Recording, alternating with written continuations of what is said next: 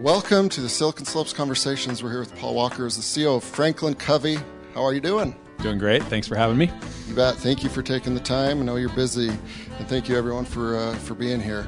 Um, let's start with, for those that don't know, just a quick little summary of what is Franklin Covey. What do you guys do?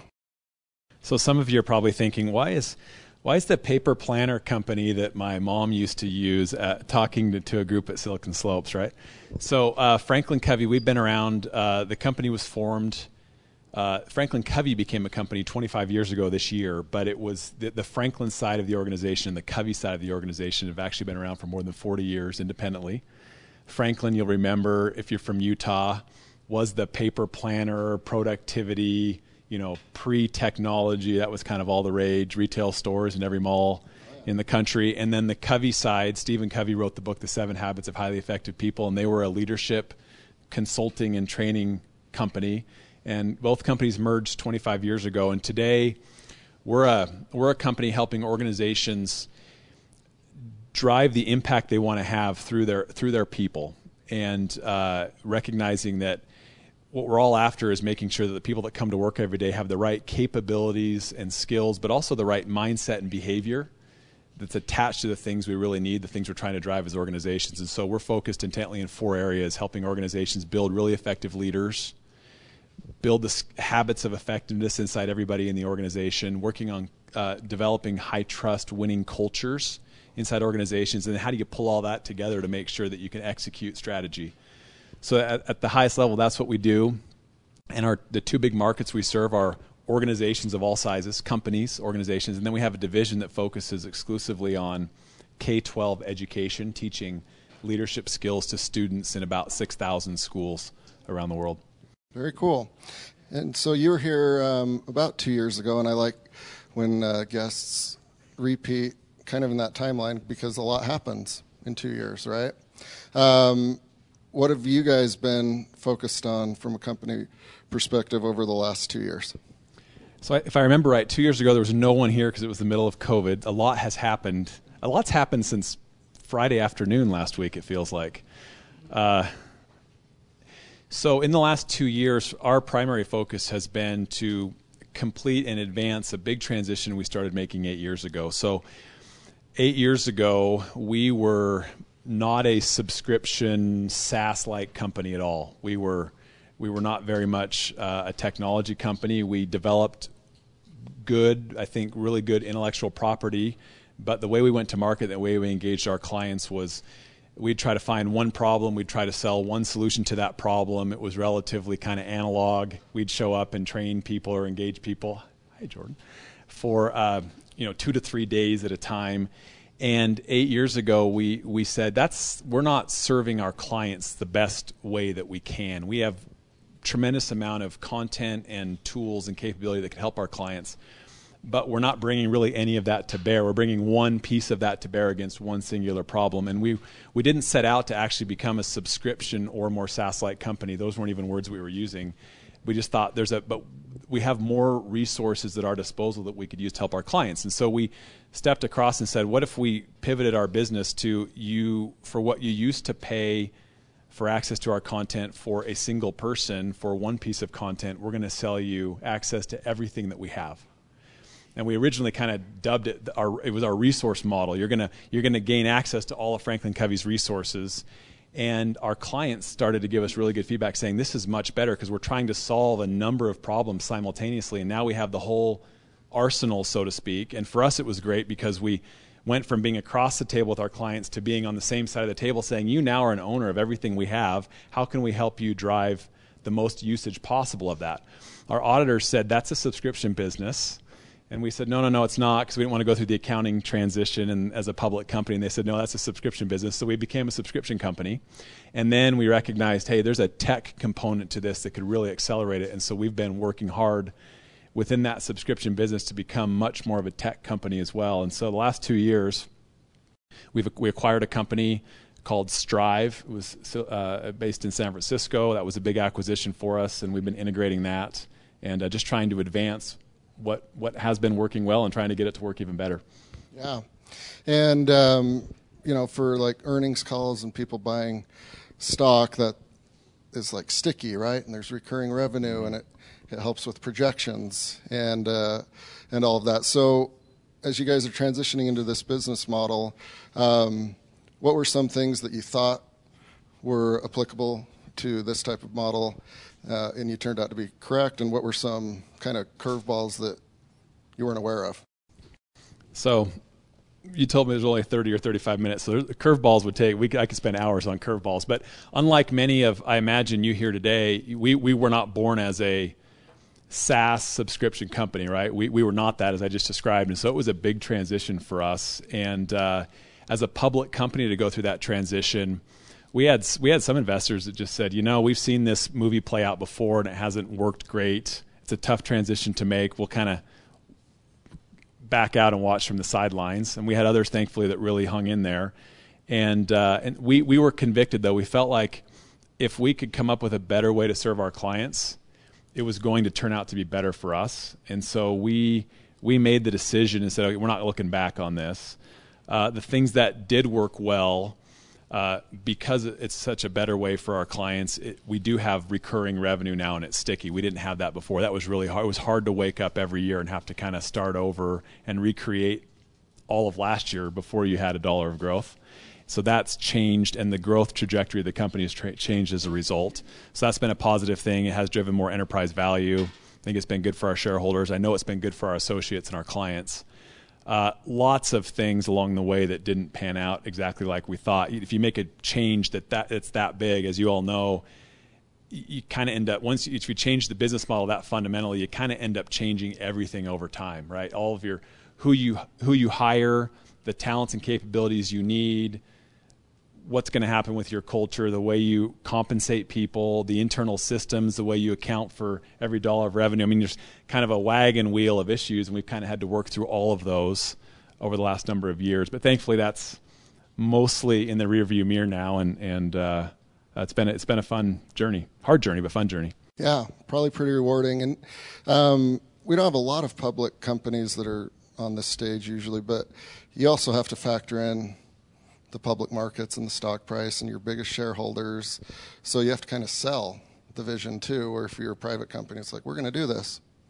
How do you go about communicating effectively? Kind of with some added pressure, right? Because this is kind of what you guys do as part of leadership is communicate effectively and instill trust. But the buck kind of stops with you. I know you have a great team to support that, but what were the communication methods like to inform everyone? So, in this regard, where where we are public and maybe many here are not, it, it, it's it is different, but it's not different at the same time. We all have the same primary constituencies, right? Our our associates inside our organizations are a major constituency. Our clients are a major constituency, and then our, our owners or our shareholders are a major constituency, right? And so it's it's three legs of the same stool that you want to keep all balanced and try. You want to try to win with all three of those those those groups. And and so uh, again, we were we were convicted. It did require a lot of explaining and telling and being very intentional about trying to understand what we thought that journey would be like, and then also acknowledging that there were going to be you know for us, reported revenue went like that, right? Because we took all of that revenue that we used to recognize the time we sold it, and we had to defer it and put it out on the balance sheet, and then bring it back on over the course of the next year. And so, just getting clear on what the models were. Uh, what was very helpful actually is we went to look early in and we said, okay, who else has gone on a journey like this? And it so happens that Adobe went on a very similar journey as a public company. They converted, they pivoted from boxed so- software as their primary income stream to moving to their cloud-based SaaS model, and and we we poured through their earnings reports and we built a, a model that said, okay, here's what happened. Their box software business fell off at the same time intentionally at the same time they were driving their SaaS subscription cloud business. And that that that the decline of the one while the other was growing pulled down the overall growth rate of the company for a while. And we said yeah, I'll bet that's going to happen for us. And that became actually a really helpful example to to to show our investors what we thought the journey would look like for us. Like, hang in there, this is going to happen, but we think that's going to happen. And if you put the two charts side by side today, now we'd love to have Adobe's revenue scale and all of that. We don't. But it's almost the exact same chart. Um, scale's a little different, but the exact same chart, and that was really helpful. So really being intentional and not trying to hide the ball, like like be transparent, open, because I think that's what people want to know is, do you have a sense for what you think is going to happen, and you're going to get credit for doing what you what you said you would do and for it happening like you thought it would happen. You'll actually get more credit for that than you will for trying to overstate and then underdeliver. And I think because I think that's what people really want to know is, is this a company and a leadership team that we ha- we can have confidence in. We recognize it's not always going to go perfect. In fact, we know it's not going to go perfect. These people that are analysts out there are covering many, many, many companies, and at any given time, it's not going great for for many of them. But they're looking at the long term trend and trajectory. At least, hopefully, they are if, if they're if they're an owner of your company. Yeah, for sure. Uh, I like that. You uh, didn't have to reinvent the wheel because uh, you found some others that had already done it Yeah. and uh, probably saved a lot of uh, time and energy. Um, you guys have a lot of, of, of offerings, a lot of courses, a lot of classes. Um, which ones are the oldest and the most venerable? And second question, how do you guys come up with, with new stuff? So the the the oldest and most venerable continue to be the the seven habits of highly effective people, uh, which which is is I I think probably the all time biggest selling training development oriented program in in of, of all time. It's it's grossed more than a couple billion dollars over the 40 years between training, consulting, book sales, etc. I'm not sure there's much that would be in that same category. Uh, the Franklin Covey time management process has gone through a lot of different iterations. I don't see anybody carrying a paper planner here today. Uh, but and so we're not we're, we're tool agnostic today, but still the same principles of look, there are certain things that are more important than others, and how do you spend your time on those things and organize your life around what's most important, the things you value, you know, the big rocks, so to speak. Uh, so we still do a lot there, and and and then. Uh, topics like the four disciplines of execution that's been around for more than a, about about 15 years how do you get everybody in the organization pulling together and focusing uh, on the same few critical things. So so a lot of the old uh, older that we keep refreshing and then a lot of new things we brought to market. We brought stuff on unconscious bias and inclusive leadership. Our clients want that in a big way right now. Uh, there's we just launched a new offering on um, trust and inspire, kind of a whole different way of thinking about leading with all the different generations in the workplace today and all the expectations on leaders to not just produce results, but actually do it in a way that builds culture. And so, so a good mix of old and new. We're a subscription business, so we got to be bringing out new stuff all the time. So, this, so the second part of your question, we have an innovations team, and that's what they do is is build solutions or look for great and they sometimes they'll look for great thought leadership that's out there that others have written about and we'll go license that IP and incorporate that into our solutions as well. We recognize that we don't have the answer to everything. Um, and and even if we have an opinion on it, we might not have the best opinion. So we're looking for external folks as well that we can incorporate into our solutions. Yeah. So um, let's just make up a scenario of, of how it works. Let's say you meet somebody and they they've got a three thousand person corporation and um, they learn what you do and you guys hit it off and they, they would like to engage. Um, in my younger years, I was subjected to some of these where you kind of mentioned uh, you'd come in, somebody'd come in for two or three days, and then it was kind of done, Yeah. right? Like you either absorbed it or you didn't. Um, let's say this company, you know, becomes a customer. How would the training, the classes, all of this be disseminated to to the company? Yeah, great question. Um, I, I don't know if I liked your use of the word subjected. Just kidding. It wasn't you guys; I'm just kidding. others. I'm just joking. Uh, so, so what you just described is the holy grail of our industry. So the, the the challenge in our industry for the the for all time that people have been trying to focus on learning and development and equipping people inside their organizations with the right skills and capabilities is that historically it's been a series of events and those events are hard to actually correlate to real behavior change did it really make a difference right you you bring your team in they spend a day traveling to get there they come in for a day or two and then they spend a day traveling back home and they're already so far behind on work that you know, very little of it actually seeps in, and you don't see a lot of measurable behavior change.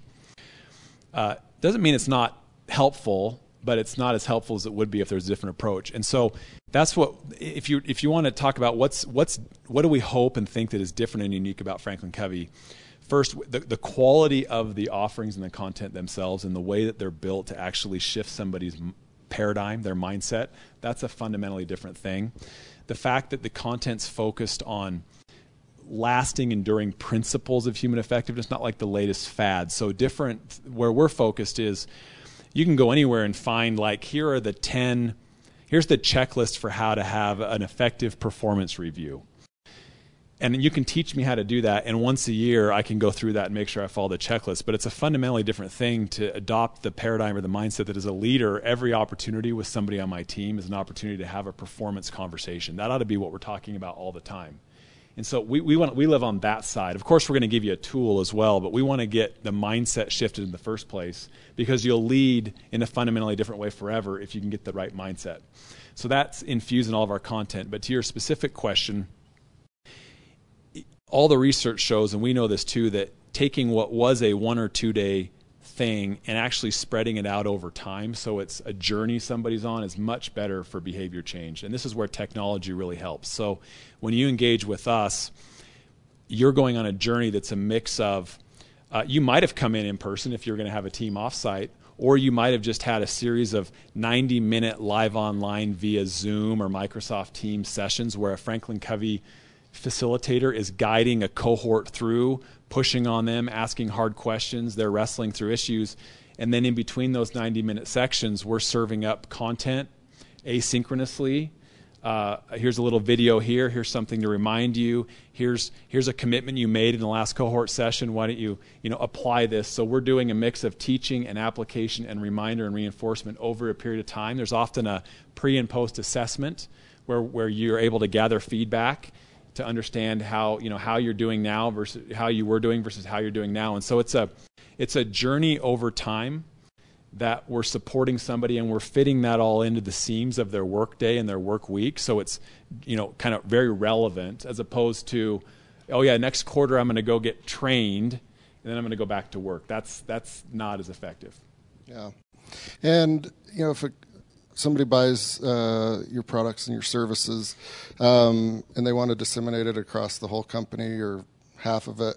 Um, I've been caught in trainings that are online where somebody says, Did you finish? I said, You know it. Yeah. And they're like, No, you didn't.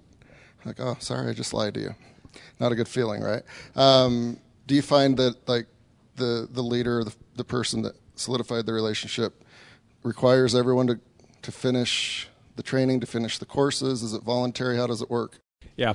So good question. There's do you just maybe speak to like the, the landscape of our industry. So our industry, if you think of it as a continuum, you have on one end of the continuum, you have the consulting firms, Bain, McKinsey, even Korn Ferry to a degree, but in, whoever your you know think of whoever your favorite consulting firm is, and they're they they do they do good work. It doesn't scale very well down through the organization. And on the other end of the continuum, you have the companies that are built completely for scale, the large the large library providers, LinkedIn Learning, Coursera, Udemy, etc. And they're built for scale, but not necessarily built for the same kind of impact over here.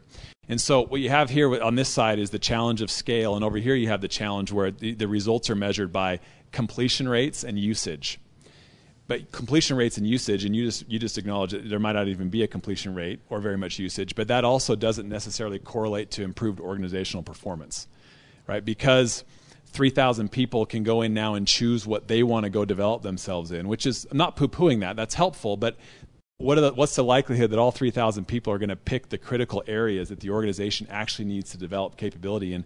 that are aligned with the strategy of where the organization is trying to go. So we're we're this alternative in the middle which we, we believe delivers great impact, is also scalable, but is much more tied to the initiatives and the, the critical capabilities the organization is trying to develop. And because it's tied to those initiatives and to the things that really matter, usage no longer becomes a problem because it's the expectation that um, people are going to go through this as part of this larger initiative we're working on. So we enjoy quite high utilization and usage we're also not at all on the on the compliance side. Like I get those requests as well.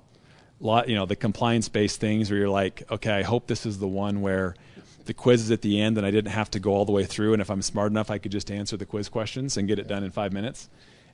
Not, that's not our stuff at all, right? We're on the uh, we're on this other stuff over here. So so um, and and I, I, we think it's pretty enjoyable stuff that's not only applicable to me at work, but it helps me in my in my whole life.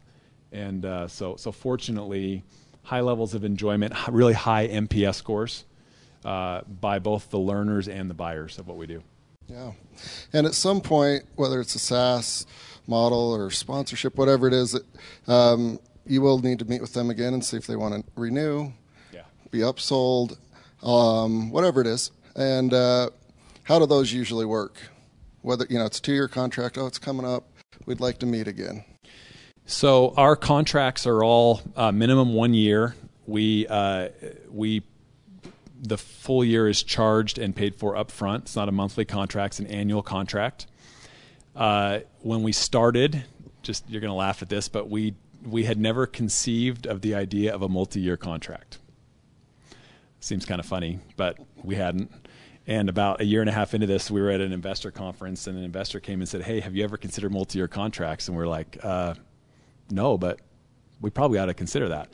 So today, uh, about 50% of our contracts are multi-year. About 65% of our subscription revenue is multi-year. That's been a big game changer for us. Uh, so two-year or longer contracts. Uh, we'd like that number to continue to increase. Now we don't even offer. We, I mean, we'll do a one-year contract, but we position multi-year contracts out of the gate. And that works well because the, the, the progress our clients are trying to make, they're not going to get it done these, these are larger initiatives. To try to transform your culture doesn't happen in a quarter or even in a year. These are longer term initiatives. Uh, to answer your question specifically, once somebody becomes a client, then our customer success organization meets every quarter in a quarterly business review. Uh, the third of those four quarterly business reviews is our annual business review, and it's in there where we're securing the renewal, you know, a quarter ahead with our clients. And, and fortunately, uh, the the re- the retention rates have been quite good uh, uh, since we launched. Very cool. So it could be summarized in like one sentence, right? Like, hey, Paul and team, we are seeing the results. We're going to re up again, right? That's you, the, what you'd like. I could have said it that way too. Yeah. Yeah. but um, I don't do anything in one sentence. no, no. The explanation was great, um, and that's got to be a good feeling, right? Because it's their decision, right? They might have been in a board meeting before and be like, "Is this working? No, cut it. Is this yes?" And then they tell you, and that's got to be rewarding. And financially, it's awesome. But for you and your team that put all the blood, sweat into like, yeah. it's got to be great. Yeah, we, we have a mantra we throw around internally: it's clients for life. We we we do not want to lose a client, and uh, we'll go to extraordinary lengths to try to understand why, for whatever reason, it didn't work and how we and everybody does that, right? But it's it's a it's a painful thing to lose a client. It's like, shoot, we didn't somehow we you know, and and not always is it in our control, but we we assume it was always in our control, right? And we're we're a proactive bunch. That's the first of the seven habits. Be proactive, and we want to do everything we can, and, and we try. But it is very gratifying when clients do stick with you. We've had clients that have stuck with us now for all eight years we have clients that are on you know six year contracts with us and re-upping those because they're they're they're quite pleased. Yeah. Um, possible pitfall might be like if there's a leadership change, you know, the CEO or the key point of contact leaves, retires, or probably worse, gets fired. Um, how do you guys manage those situations? Yeah, that's the biggest risk for us for non-renewal is that the person who purchased initially is no longer in their role. And so to, we can't perfectly combat that, but part of our customer success approach is is you know job one is launch the thing they purchased so that they can get off, get started and get using it and start to see value from the against the original job they had.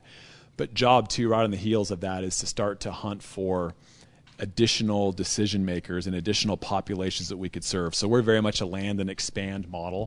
Um, our average customer does you know about thirty four thousand dollars or so in their first year, but the average customer we have is, is doing about seventy six thousand dollars today. So we land and expand, and uh, part of that is to find these additional decision makers. And that not only does that help ex- with expansion it kind of inoculates us against that original buyer who may not be there at the time of renewal. So it's an intentional we're scoreboarding do we have the second potential decision maker or the third potential decision maker sometime during that first year of them being a subscribing client? Yeah there's going to be all sorts of little nuggets here for public companies big companies small companies but land and expand is probably a good business principle in general. Yeah. Um, let's talk a little bit more about the K through 12 uh, offering you guys have. I don't know that much about it, but um, I assume it's for both like principals, teachers, superintendents, but then the kids. Um, how long has this been going on? And I'm more interested in like the kids uh, learning leadership, right? Because you've you've heard that argument that they're either made or born. I think they're made. Um, but how does it work with kids versus adults? Okay, great question. This is a cool business we have. Uh, so, first of all, our mission statement at Franklin Covey is that we enable greatness in people and organizations everywhere. And uh, this is an, is an important statement for us. Embedded in that statement are two grand assertions. That one is that the potential for greatness resides inside every individual. Now, I have teenagers at home, and there are some mornings where that potential, I believe the potential's there, but I'm not seeing much evidence of it. Uh, but the potential's there nonetheless. And the second is that because the potential's there, it can actually be brought to the fore. Like there are things that you can do to, to that, that we can help do that helps others tap into their potential, or that they can do to tap into that potential themselves. And and so that's true of of us that work for organizations, and it's also true of of kids, right? And so what happened, I'll be, I'll be brief here. About uh, 12 years ago, there was a principal at a school in Raleigh, North Carolina, and this school had been, had been deemed a magnet school.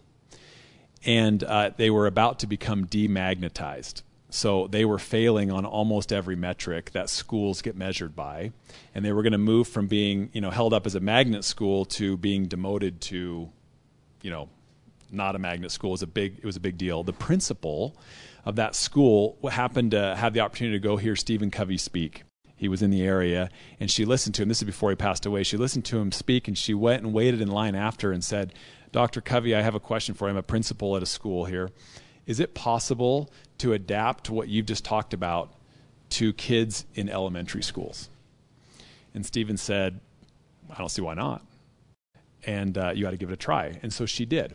Her name is Muriel Summers, and um, Muriel went back and worked and worked at at figuring out how she could instill the principles from the seven habits initially into uh, the daily lives of these students and the school culture and results completely flipped and transformed over the next couple of years. Well, we found out about this. We had a small little fledgling, fledgling education business that was doing like $3 million a year. It was kind of just a side thing.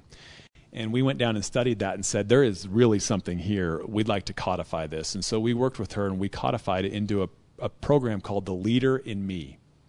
And that business today is now about a $70 million business and um, uh, doesn't have the same margin profile as rest of our business, right? It's education.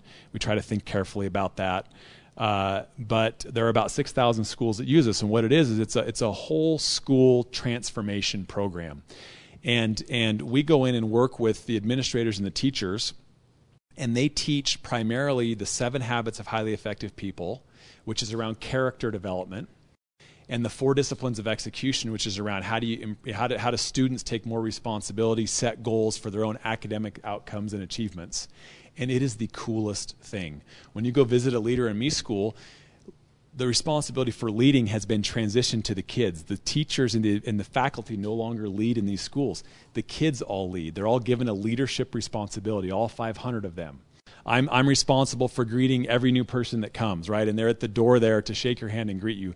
And so they're learning these skills of resilience, self leadership, communication, all these things that, that we need and that kids are really struggling with right now. The world has become a harder place than ever for everybody, but especially for kids in school. It's super divisive. There's bullying, all kinds of problems, and and educators can't cut through all that noise to do what their original job was was to teach reading and writing and arithmetic right? You can't they can't get through the interference. And the leader in me kind of inoculates against that interference. It's because the students themselves are becoming much stronger leaders of themselves. And then that translates back into their families and their communities. It's a really really cool business. Sean covey stephen covey's son actually runs that division for us. Uh, he would be a cool person to have come talk sometime. It's a really really amazing business. Yeah i'm sure we could uh, talk for a long time about that one, and it sounds cool. And uh, you know, you're obviously excited about Franklin Covey and your duties there, but you perked up quite a bit when you were talking about that one, which is always a good sign uh, that you and it sounds like your entire team genuinely enjoy that that aspect. We do. It's great. Yeah. And so the the school in in Raleigh ultimately was a happy ending. Oh, amazingly happy ending. Yeah, they they they did not lose their magnet status and have gone on to become, uh, in fact, I think that they became the number one magnet school in the country um, on the back end of that challenging time they had. And like I said, there are now 6,000 um, schools using Leader in Me, and uh, we're kind of just at the, the beginning.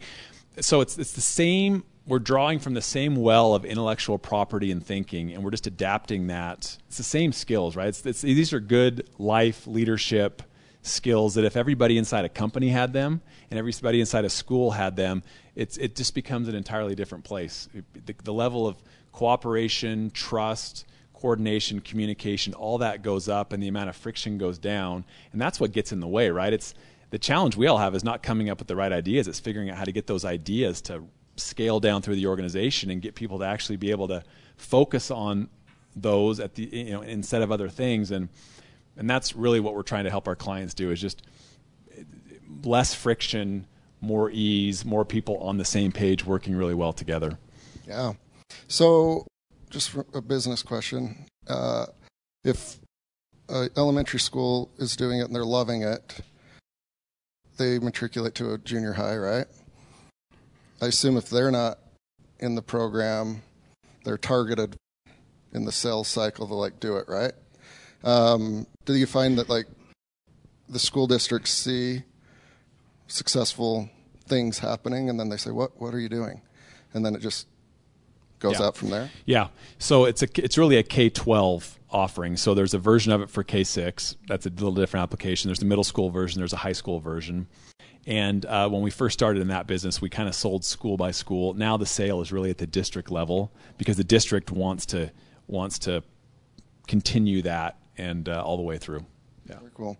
And that's a whole different uh, sales pitch to you know superintendents and principals yeah, than a CEO. Yeah. Right? Like I said at the beginning, when you change your strategy, you have to change a lot of other things. Selling to superintendents is very different than selling to a principal. And so, who you hire, who's going to make that sale, what your marketing team talks about, yeah, it's a it's a it's a different thing. Yeah. I've got a cousin who's a superintendent in rural Nebraska, so we should, should, talk. We should talk. Should talk. All right. I'm always interested in, in your guys' company because you're focused on leadership and improvement and um, values and ethics and making everyone better. Um, that gives you and your team a little bit more pressure to do that internally as well, right? I'm interested in kind of the eating your own dog food question uh, as a skunk works. Um, any validity to that thought of like it starts with you guys? Yeah, it so we have to, right? It would be it would be the the height of hypocrisy to now to not to not attempt to do that. I think Franklin Covey is a unique place. I think if you came and spent time with us, uh, you would say, "All right, you know what? This this largely does really feel and resemble what I thought the company that came out with the Seven Habits and the Speed of Trust." I, I think you would I think you would walk away and say, "That's that's what I expected to see." Now, on any given day, we've got the same warts and problems that, that, that anybody else has. Uh, so we're not immune to that. But it is, we have, we have a clear set of values, a very clear mission, and we're, we're very intentional. I think the people that are attracted to what we do, uh, there's a real mission orientation to what we do, and we attract people uh, to that mission. And so we have a little bit of an advantage maybe that way in that just those who come in the door um, they're already thinking, believing, and buying into that, and that then permeates through the through the culture. But but we need to be intentional. We and we use our we use our stuff. Right? We, we need all of our leaders trained in the very same things that we're training our, our, our clients in. Yeah. And um, I'm sure it creates a bunch of subject matter experts that they're not caught off guard by any questions a customer might ask. Yeah, we got it. That, that's yeah, we've got a. Uh, people pay us a, a, a, good amount of money to have our people come in and consult and coach and train. Uh, I was I was in Mexico City this week uh, with one of our large clients. It's one of the largest banks in the world, and they were having an executive team offsite in Mexico City, and uh, we had two of our consultants there for two days, and I was just there for one of the days, but they're expecting that we walk the talk and that you know they're they're it's it's not a inexpensive thing to engage us. And so yeah high expectations. For sure. I've got one or two more questions then we'll open it up to the audience. So get your courage up. And uh, when would be the best time for a company to engage with you guys? Is it company size? Is it revenue? Is it just they really need it? I, I would be a poor ceo if i said if i didn't say any time would be a good time to engage. Uh, I'll tell you who we tend who we tend to work with. So we work with companies of all sizes. Uh, we tend to see two types of organizations. There's the organizations that are already really quite good. And the fact that they're good means that they recognize and value this, and they recognize the value of becoming even better. Right? They they see that the fact that their their culture is good, their leaders are strong, they they they want more of that. So we tend to work with people who are already doing pretty well and trying to get better, or we work with people who have had a real problem and they need to fix it.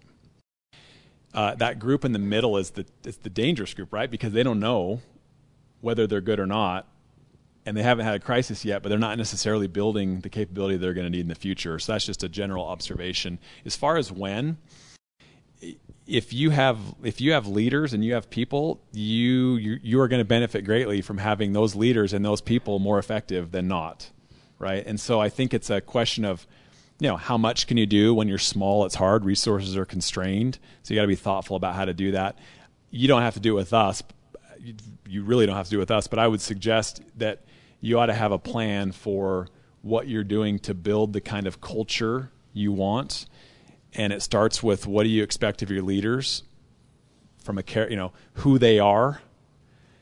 How do you, you know, who, who do you expect your leaders to be?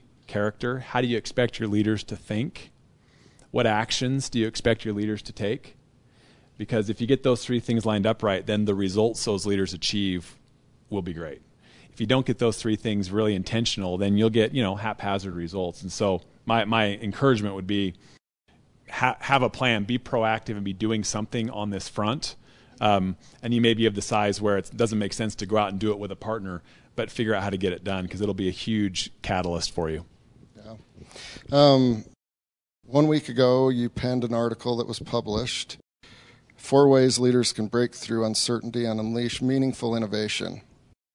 And I've got some some uh, cliff notes here if, if, you forget what the four were. But um, you kind of said 2023 is going to be interesting and there's going to be some ups and downs and there was one happening that day it was was published i don't know when you wrote it but um, let's talk a little bit about that and then probably open it up for questions but um, and you just have to hit a little bit on each one of these evolve mindset was number one yeah so uh, it's a little it's a little unfair to write an article about 2023 saying it's going to be a little bit unexpected and turbulent and have it come out in March when we're already a couple months in, right? We already know it's been a little bit turbulent. And uh, so that was cheating on my part, probably. But here's what I would say, with, you know, and we can go through all four if you want, but I, I would say that uh, J- Jim Collins wrote a book called Good to Great. Probably familiar with that. And in the book, he talked about it was either in Good to Great or Built to Last. I think it was in Good to Great. He talked about the Stockdale paradox and I don't know if anybody's familiar with that, but Admiral Stockdale was a prisoner of war, Vietnam War, and he made it out and he reflected on his experience. And uh, he reflected on the experience of, of others he saw as well who were prisoners of war along with him. And he described a couple, three different kinds of people.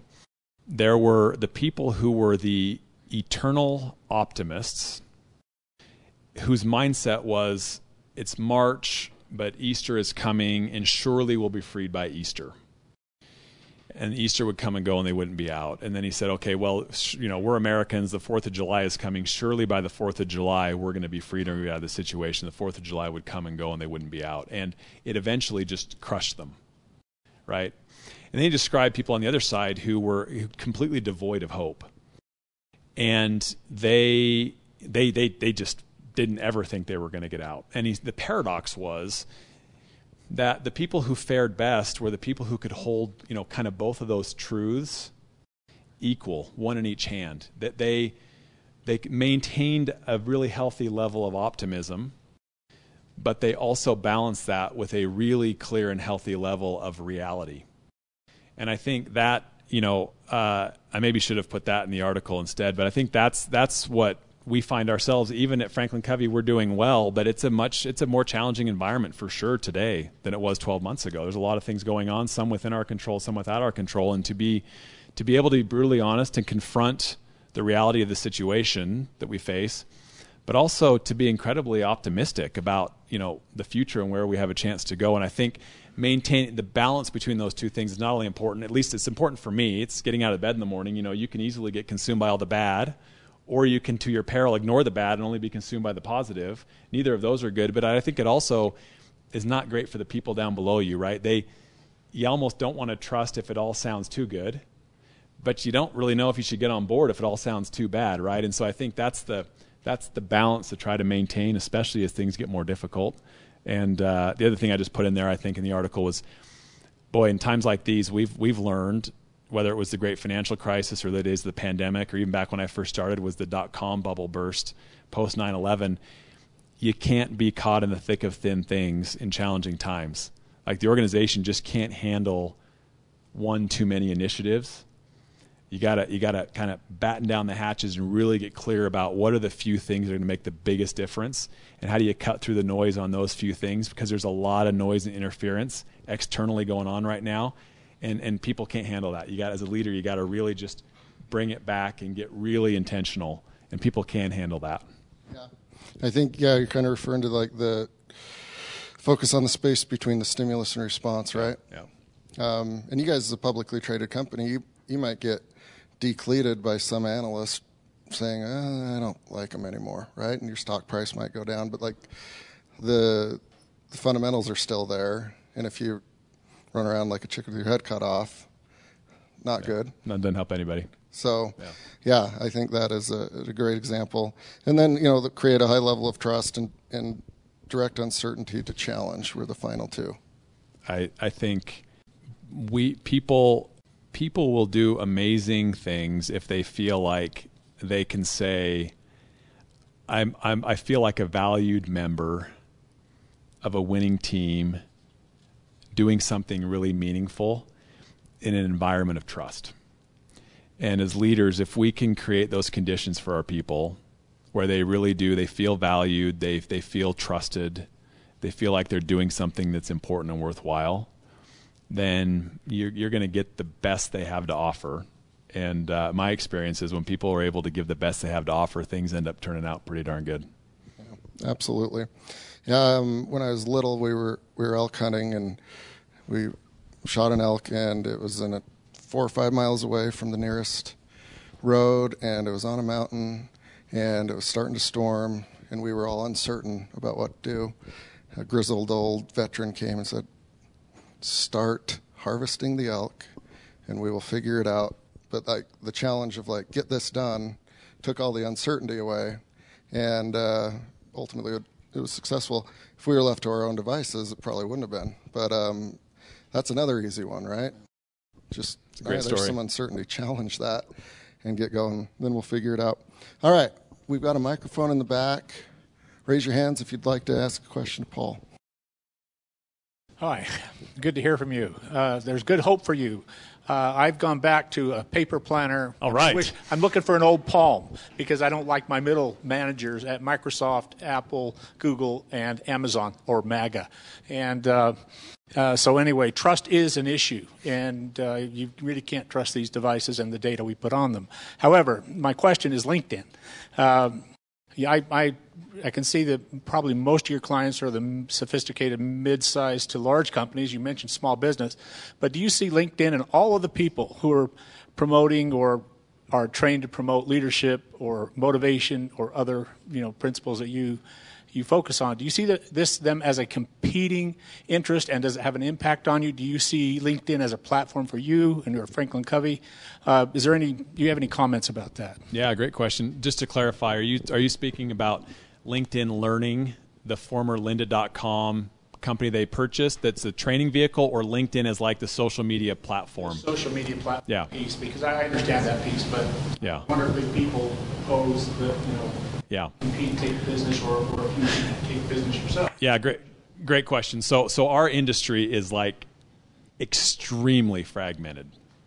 Uh, if you think about the people that, that you might even work with, you know, every you know, the, the professor of Montana State University has some intellectual property and in the summers is consulting with clients, right? And has a portfolio of 15 or 20 clients that she or he is working with. And you have that all the way up to authors who are putting out books every day and, and creating platforms for, themselves, for themselves to go out and speak on up to, you know, established companies like Franklin Covey and others. And so there's, there's, our industry is, is uh, there's about, uh, just shy of $100 billion a year spent globally on the kinds of things we do. It's a huge industry. It's growing and it's it's massively fragmented. We're a 270 million dollar company and we're one of the larger in the space 270 million of, you know, 100 billion dollar spend. That's just the outsource spend with providers. So we see LinkedIn and that as a as a way to get our message out. It's also a way for other people to get their message out as well uh, we're not we're not as concerned strategically about the individual authors who write a book. Actually, we, we think that's great. That's a place for us to go and look for partnerships. Liz Wiseman wrote a book. I don't know if she's ever done anything with Silicon Slopes, but on uh, the top, this idea of being a leader who's a multiplier. We went to Liz and said, you know what, that fits so well with the way we think about leadership. So we licensed her intellectual property. We built a program, and now we're the primary providers of that. So we'll do that from time to time. Uh, so LinkedIn itself is a great way for I think it's growing the industry overall. It's more eyeballs on it and getting great content to people. So we we like it generally. Uh, Jim Collins' book, uh, another section in there, the the bus, you're getting the right people yeah. on the bus and, and getting them right on the right seats, seats yeah. and all that. Um, I'm curious uh, what your view is on some of the I call it psycho tools for identifying right people, you know, like uh, handwriting analysis or the Myers Briggs, personality testing, and that sort of thing. Um, you know, just using a title to put people together doesn't always often work.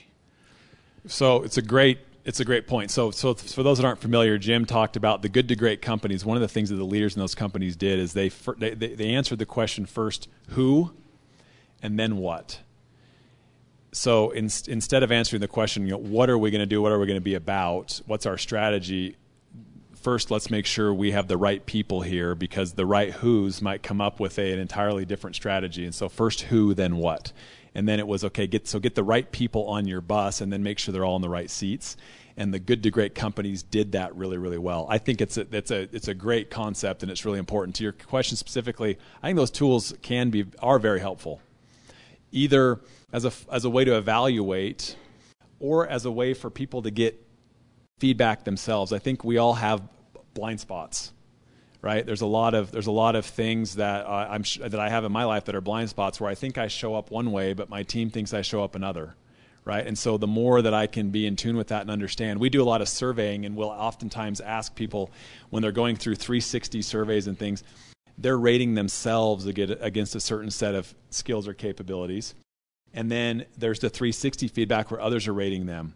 And it's not uncommon to see some pretty wide gaps. And usually the way it works is I see myself as quite proficient here, but those that are giving me feedback don't see me as proficient in those areas. And so that's helpful, right? And so I think those tools are really helpful. Uh, just one other point I was down in Atlanta a couple weeks ago and I met with the chief people officer at Coca Cola.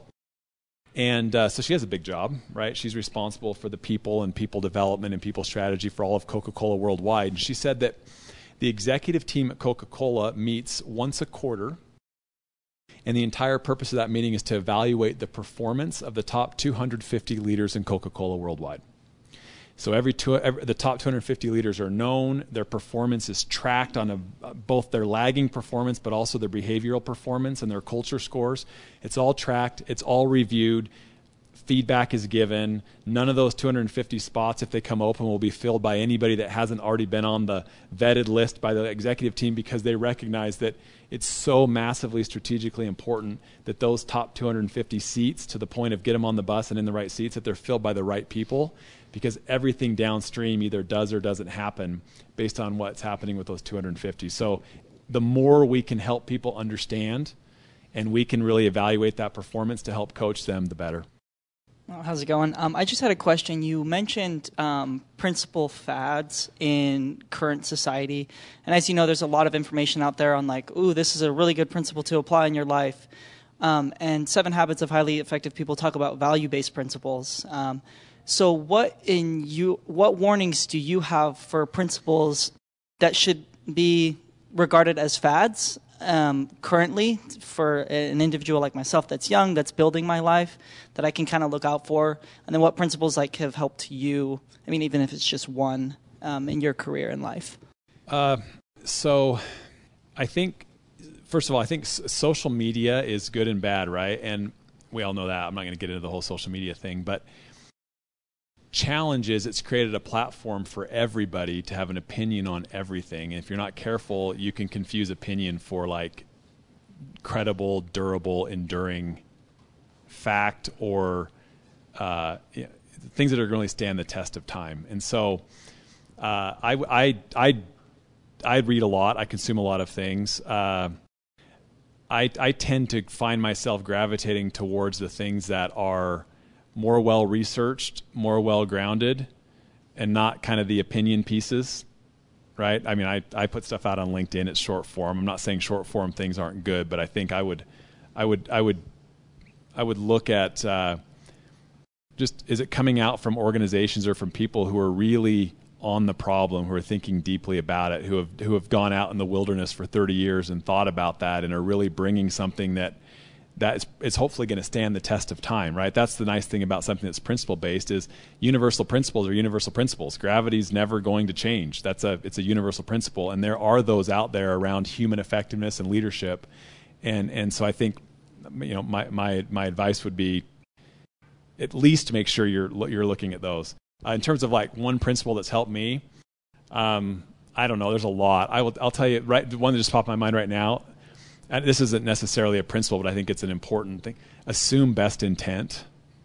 Like in the world today, it seems like uh, we're actually willing to assume worst intent out of the gates more than we are willing to assume best intent. And I don't think anybody wakes up in the morning thinking, you know what I'm going to do today?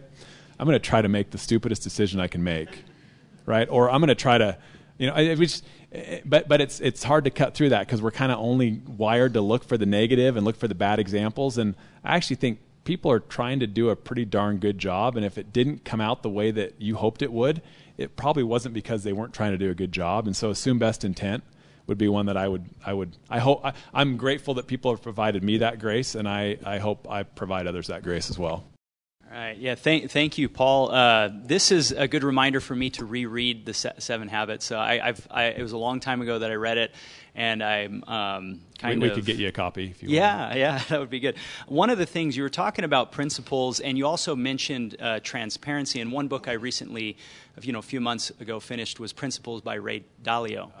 And um, he talks about radical transparency and how that was one of the key principles that helped his organization, you know, Bridgewater, do what it did.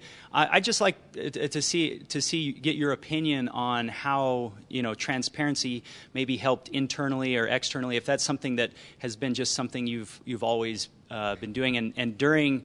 Um, during the especially the transition for you you into SaaS and, and these kind of things. What I, would like if you can just uh, in terms of transparency, how's that has that been a uh, a, pretty big thing for, for you in, in, in terms of Franklin Covey and, and stuff like that. So yeah, thank curious. you.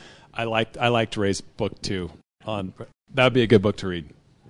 Okay, it's not short, but but uh, I thought that was a good book. Uh, radical transparency, I think, is important. In fact, back to the Jim Collins thing again. Uh, we had a uh, I had a chance to go over and to Boulder a couple years ago, and we sat in Jim's office, and we were asking him all kinds of questions about what was, you know, of all the concepts, what was his favorite, et cetera. But he he uh, oftentimes has executive teams that will come and travel down and meet with him, and he'll he'll ask them. He'll come in and start the meeting and say, "We're not going to talk about anything until you guys put all of the worst." ugliest potential disastrous stuff on the table that you're dealing with right now what could take you out and, he, and his advice was that you you know you not in every meeting, but you need to have some times where you're willing to really confront the real challenges that are there that could blow a hole below the waterline. Because uh, if you're not, then you're not you know you're not really dealing with the with the, the right issues. Now, don't suggest you do that with every level in the company, right? And, but I think I think transparency is really important. Talking straight is really important. It's hard though, as a leader, right? We, none of us want to go out and and t- say something that's not true or not be transparent. But we so instead, what we do because we're not sure if we can be fully transparent, we kind of will spin, or we'll kind of tell part of it, or we'll, you know we'll kind of try to position. It's kind of a counterfeit behavior, right? If being perfectly open and transparent is good and lying is bad, I know we're not talking about lying, but the in between is kind of this counterfeit. It's not quite the same, but it, and so I, I think um, it's something to watch out for for sure. The more transparent you can be, I think the more people will appreciate it. And I think the more that they can make good decisions. I don't I don't know what to do if I don't know what the whole picture is. And so I think generally speaking transparency is really important and something, you know, we, we try we try to do it but and it's hard sometimes to, to feel like you can be fully transparent on a topic. Paul, to rip off the idea, not rip off, riff off of the idea of speed of trust. Yeah. Given that you've now transition into being a SaaS company or a SaaS empowered company, do you see the ability for speed of transformation of your firm to become a major market leader instead of being one of lots and lots of training companies out there? Because to me, that's what's interesting. It's a massive market. There is no real, quote, elephant if, uh, am I understanding that correct? You, you, are. Were you listening into our two-hour board meeting this morning? Um, no, I could have. That'd been fun. no, uh, that's so. I think uh, that's what that's what we're that's what we're playing for. Right? Is in an incredibly fragmented industry, something that I don't think we were going to be able to do when we we didn't have the the the model, the subscription model, the high recurring revenue. That that was an inhibitor to growth now that we have that model in place, we've gone through that transition. Now the focus, and we are, we do, we do. Thankfully, we are quite profitable. We generate a lot of cash, and and so now that's the next big strategic frontier is how do we? We've done some M and A. It's mainly been tuck-in stuff that that adds capability we didn't have. How do we? How do we, through our own organic efforts and also through the you know leveraging the cash that we're generating and leveraging our balance sheet to accelerate growth much more significantly and to really be a not just a market leader maybe in brand and quality of content, but a market leader in size and really get out ahead. That's that's that's what my job is. You know, the prior CEO had a different job. That's what my job is now is to help us figure out how to do that. All right. Paul mentioned to me earlier that he's willing to stick around for a few minutes if that's changed. I'm yours. Cool. So I know there's more hands that went up, so feel free to ask Paul. Thank you so much for your time. Learned a lot, and it's a pleasure as always. Thank you. Thanks for your great questions.